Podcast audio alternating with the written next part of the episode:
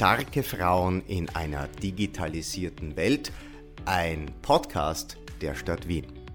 Hallo und willkommen, mein Name ist Leopold Esterle und ich bin ganz offen.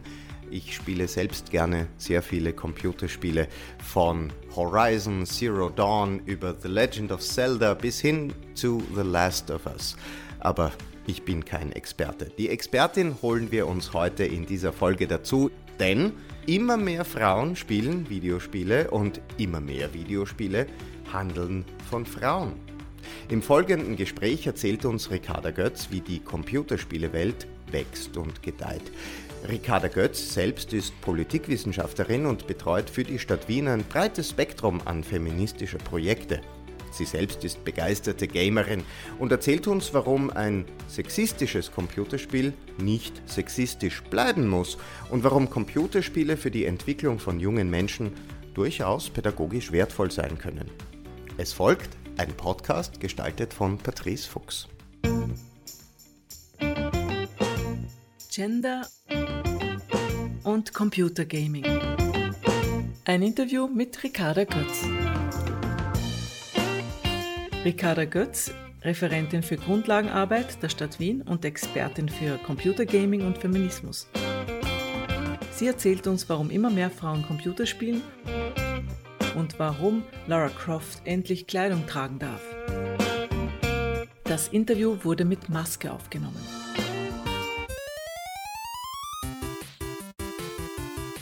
Es gibt ca. 48.000 Computerspiele. In nur 700 davon haben Frauen wichtige Rollen. Das ist wenig. Aber früher war es noch weniger. Damals spielten Frauen in Computerspielen nur Prinzessinnen, die gerettet werden mussten. Princess Peach ist eine der ersten überhaupt, sag mal, weiblichen Charaktere in einem Spiel, und ihre einzige Rolle, wenn man das Rolle nennen kann, ist, dass sie gerettet wird von Mario und Luigi. Da haben dann auch viele Frauen eigentlich protestiert dagegen. Dann gab es auch ein Spin-off-Spiel, wo Princess Peach selbst die Protagonistin war und sich selbst oder Mario gerettet hat. Und heutzutage gibt es aber auch Spiele, wo halt Prinzessin sein ja an sich nicht schlecht ist, aber mir fällt jetzt das Spiel an Child of Light. Das ist ein ganz tolles Spiel, das ist mit Pastellfarben mit der Hand gemalt, wo du die Aurora spielst, eine Prinzessin mit einem riesigen Schwert, die ihr eigenes Königreich zurückerobert vom Bösen. Also da geht es um die Rolle. Sind Frauencharaktere nur sexy Assets oder Booth Babes oder sind sie sogar manchmal der Gewinn in einem Spiel? Lara Croft war die erste richtige Superheldin mit Waffen und allem drum und dran. Sie war aber auch super sexy. Ein Spiel, was sehr gut, finde ich, die Entwicklung darstellt, nicht nur die Evolution von Spielen, wie gut und wie, wie, wie kristallklar Spiele geworden sind, ist beispielsweise Tomb Raider. Der Hauptcharakter, die Protagonistin ist ja Lara Croft also, und erstens mal ist sie eine Wissenschaftlerin, also das wissen viele Leute nicht, aber sie ist eigentlich Wissenschaftlerin und Kämpferin, total gute. Aber natürlich, am Anfang hatte sie Körperformen, die einfach nicht mit der Realität einhergehen. Ganz, ganz wenig Kleidung an, weil anscheinend brauche ich keine Kleidung, wenn ich im Dschungel kämpfe. Und wenn man sich jetzt das Spiel anschaut, was vor ein paar Jahren vorkommen, Körperformen sind viel realistischer, und Lara Croft darf Kleidung tragen. Ja, sie hat echte Kleidung an, die ihre Beine und ihre Arme und ihren Bauch bedecken. Und seither hat sich Lara Croft in den Beliebtheitsskalen ins Out geschossen und die Absatzzahlen sind im Keller, oder? Nein, überhaupt nicht. Es ist auch ein sehr, sehr populäres Spiel, auch bei, bei Burschen und Männern. Wie viele Menschen spielen in Österreich eigentlich Computerspiele? Eine Million? Zwei Millionen? Da gibt es von ÖFUS eine Studie, die jedes Jahr gemacht wird über Spielen in Österreich. Und also die haben dieses Jahr gesagt, 5,3 Millionen Österreicherinnen und Österreicher spielen. Bis 2017 waren es, glaube ich, noch 4,9. Wie viele davon sind Frauen? Diese Studie für Österreich sagt, dass 45 Prozent aller SpielerInnen Frauen sind. Frauen spielen eher am Handy und kürzere Spiele als Männer. Zum Beispiel Candy Crush Saga. Das ist ein Mobile Game, genau. Candy Crush Saga ist aber auch eins der meistverkauftesten Spiele, glaube ich, in den letzten Jahren. Ich glaube, das kommt, ich habe vorhin nachgeschaut, ein paar Zahlen. Das kommt nahe dem, ja, 500 Millionen Spielerinnen und Spieler auf der Welt, so viel wie Tetris. Was spielst du gerne? Also ich persönlich spiele niemals auf meinem Handy. Ist halt sehr unterschiedlich und individuell.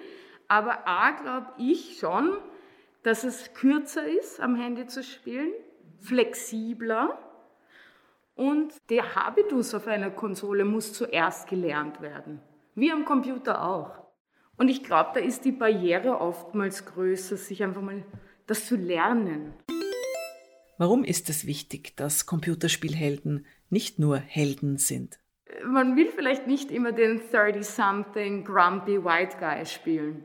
Und da sehe ich aber Veränderungen. Es gibt LGBT-Charaktere, eben People of Color-Charaktere. Es gibt Charaktere, wo man mit unterschiedlichen Disabilities oder Abilities spielt. Neues Marvel-Spiel zum Beispiel gibt es die Cerise, die sitzt im Rollstuhl und ist trotzdem supermächtig.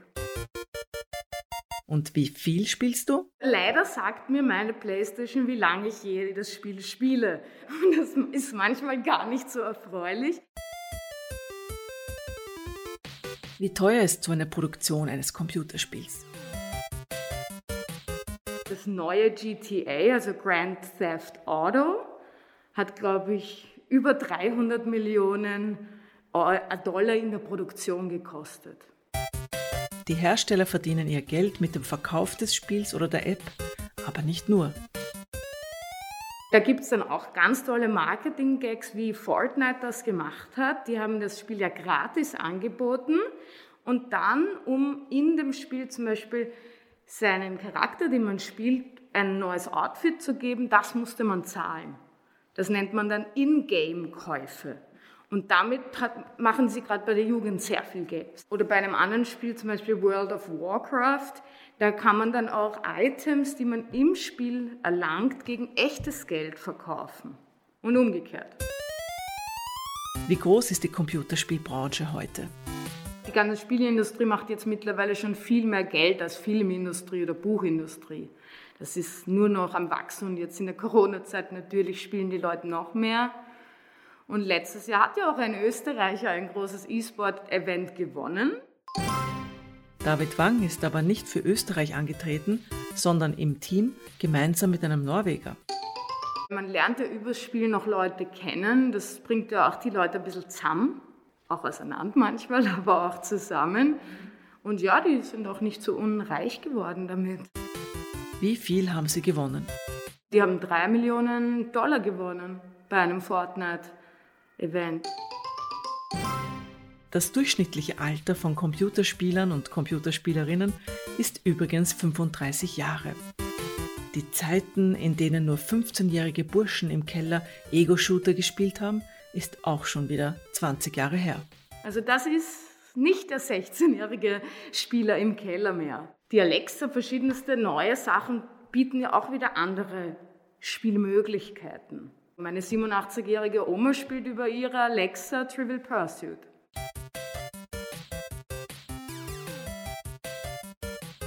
In der Spieleproduktionsszene sind Frauen immer noch marginalisiert und werden manchmal auch gemobbt.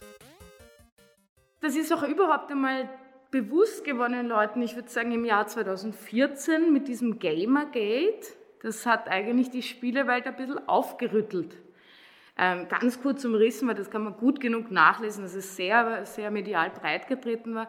Kurz umrissen, zwei Spieleproduzentinnen und eine Spielekritikerin, die Anita Sarkeesian, sehr zu empfehlen, ihre Seiten, ähm, haben einerseits angeprangert, wie Frauencharaktere in Spielen dargestellt werden, also hypersexualisiert, immer Nebenrollen, eben ein bisschen auch stereotyp und auch ein bisschen verlächerlicht. Und dann die Spieleproduzentinnen, denen, also vor allem der Zoe Quinn, hat ihr Ex-Freund einfach vorgeworfen, sie kriegt bessere Kritiken, weil sie mit den Kritikern schläft. Aber das war natürlich haltlos, haltloser Vorwurf. sehr, sehr viele Spieler, männliche Spieler, haben das zum Anlass genommen, ähm, die Daten dieser Produzentinnen zu doxen. Also doxen heißt, alle privaten Daten ins Internet zu stellen. Adressen, Kreditkarteninformationen. Die haben enorme Vergewaltigungsdrohungen erhalten. Es wurden eigens Spiele produziert, dass man ihnen Gewalt antun kann. Und dann kam das ein bisschen ins Rollen, indem man mal geredet hat, wie geht es den Frauen in der Produktion und wie geht es überhaupt Spielerinnen und muss überhaupt jeder Spielecharakter, der eine Frau ist, Triple D äh, Brustgröße haben. Warum ist die Computerspielewelt so verrot? Emotionen erstens mal fliegen auf, wenn jemand verliert oder wenn jemand gewinnt. Da und da werden dann oft diese Stereotypen ausgepackt gegen Frauen, gegen People of Color, gegen unterschiedliche Religionen. Und da wird sehr schnell sehr stark geschimpft. Da gibt es nämlich viele lustige Videos im Internet, wenn Leute auszucken. Und die besonders bösartigen und aggressiven fallen natürlich viel mehr auf. Manche Computerspiele spielt man online – und kann dann auch mit den anderen Spielern live in Kontakt treten. Und bei Battlefield, das erwähne ich auch, weil da gibt es eine Chat-Funktion und einen Teamspeak. Das heißt, man kann sich gegenseitig hören, wenn man miteinander spricht. Und wenn du dich da sozusagen outest, eine Frau zu sein, da kann man schon mit einigem rechnen. Ist es wirklich so? Ja, ja. Also da gibt es dann die Sachen, die wir alle schon gehört haben, da ist man ein bisschen überhaben drauf mit, oh, go make me a sandwich oder warum bist du nicht in der Küche und spielst dieses Spiel? Und dann gibt es aber natürlich die hässlicheren Sachen, so eben die Vergewaltigungsdrohungen, die äh, enorm auf den Körper von Frauen und sexualisierte Gewaltvorstellungen. Ja, also mit der Yvonne, Yvonne Scher ist eine bekannte E-Sportlerin aus Österreich und auch Genderbeauftragte beim österreichischen E-Sport-Verband. Hat auch bei uns im Frauenservice den Frauenpreis gewonnen für ihr Engagement für Mädchen und Frauen.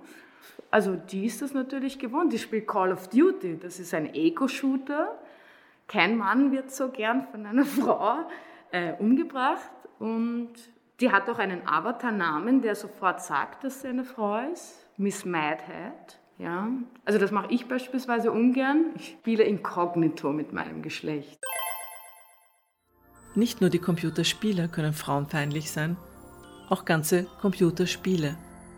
Zum Beispiel ein Spiel, was ich gar nicht mag persönlich, was auch total beliebt ist, ganz eines der meistgespielten Spiele ist ja GTA, Grand Theft Auto. Das ist ja ein, ein Hybridspiel aus Action, Rennspiel, Autospiel, alles in einer offenen Welt, also Open World und du kannst shooten, du kannst, du kannst eigentlich machen, was du willst. Du kannst auch mit dem Krankenwagen rumfahren und den Leuten helfen. Oder, was die meisten Leute machen, wissen wir eh, du kannst alles Böse tun, was du willst. Und du kannst zum Beispiel, ja, auch Frauen vergewaltigen. Aber dagegen wurde auch vehement protestiert. Da gab es so viele Proteste, dass zum Beispiel Australien das Spiel verboten hat, GTA 5. Und dann haben sie das rausprogrammiert und dann hat Australien das Spiel zugelassen. Ein Spiel wird produziert von Menschen. Menschen haben ihre eigenen Bias. Menschen haben ihre Vorstellungen, wie Dinge sein sollten, könnten, müssen. Und das ist aber nicht eine universale Wahrheit. Ein anderes bekanntes Spiel, das auch viele Kinder spielen, ist Minecraft. Minecraft wird aber oft benutzt für äh, Edutainment, also Education Entertainment, weil man das räumliche Vorstellungs-, das Bauvermögen, man muss äh, Rohstoffe sammeln, man kann sich ganze Städte aufbauen. Minecraft ist ein sozusagen ein MMO, ein Massively Multi-Online-Spiel. Das bedeutet, Leute spielen im Internet, ganz, ganz viele Leute gleichzeitig. Und sie überschneiden sich in ihren Welten. Sie treffen sich, genau. Sie können kooperieren oder Minecraft kann man nicht so gut gegeneinander spielen, aber bei anderen Spielen ist das natürlich das Ziel, gegeneinander zu spielen. Aber es gibt ja auch sehr viele Spiele, wo man in Teams spielt, gegen andere Teams. Spiele können also lustig, spannend und auch lehrreich sein. Also zum Beispiel gibt es einige Studien, dass man gesehen hat, Leute, die viel gespielt haben, die sind auch zum Beispiel oft bessere Businessmenschen, weil es ist eine Art Planung im Spielen.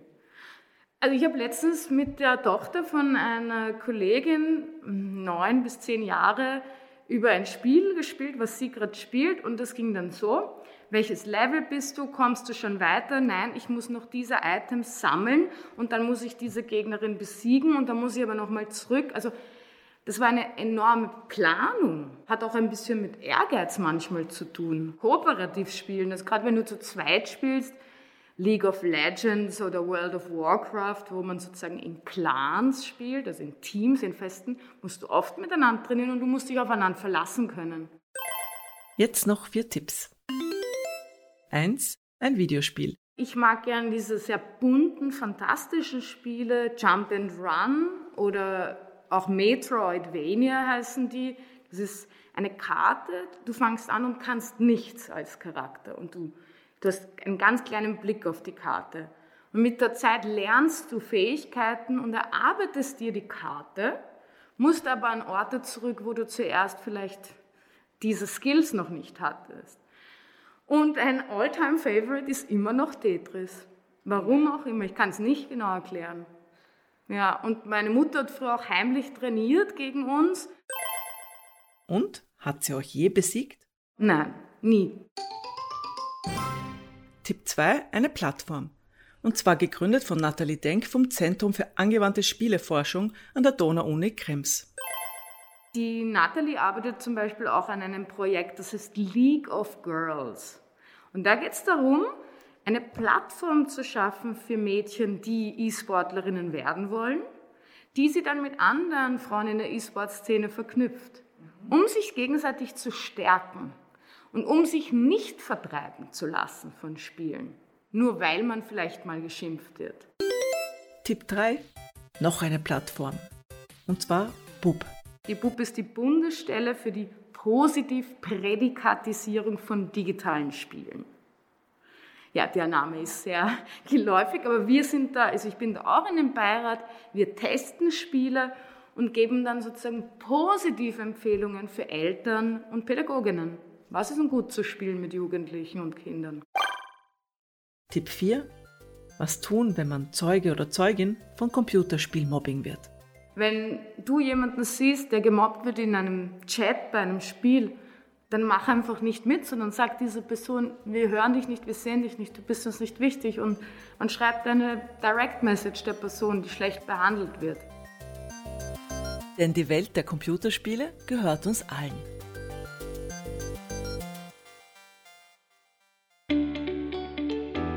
Du hast einen Podcast gehört, gestaltet von Patrice Fuchs. Die Stadt Wien hat im Internet auf der offiziellen Webseite frauen.wien.gv.at noch ganz viel mehr Informationen und Hilfsangebote für Frauen, Mädchen und junge Menschen in der Stadt im Angebot. Wenn auch du eine starke Frau in einer digitalisierten modernen Welt bist und mehr von den Angeboten der Stadt Wien hören willst, dann klick dich doch rein in die weiteren Folgen dieser Podcast-Staffel. Wir hören uns beim nächsten Mal.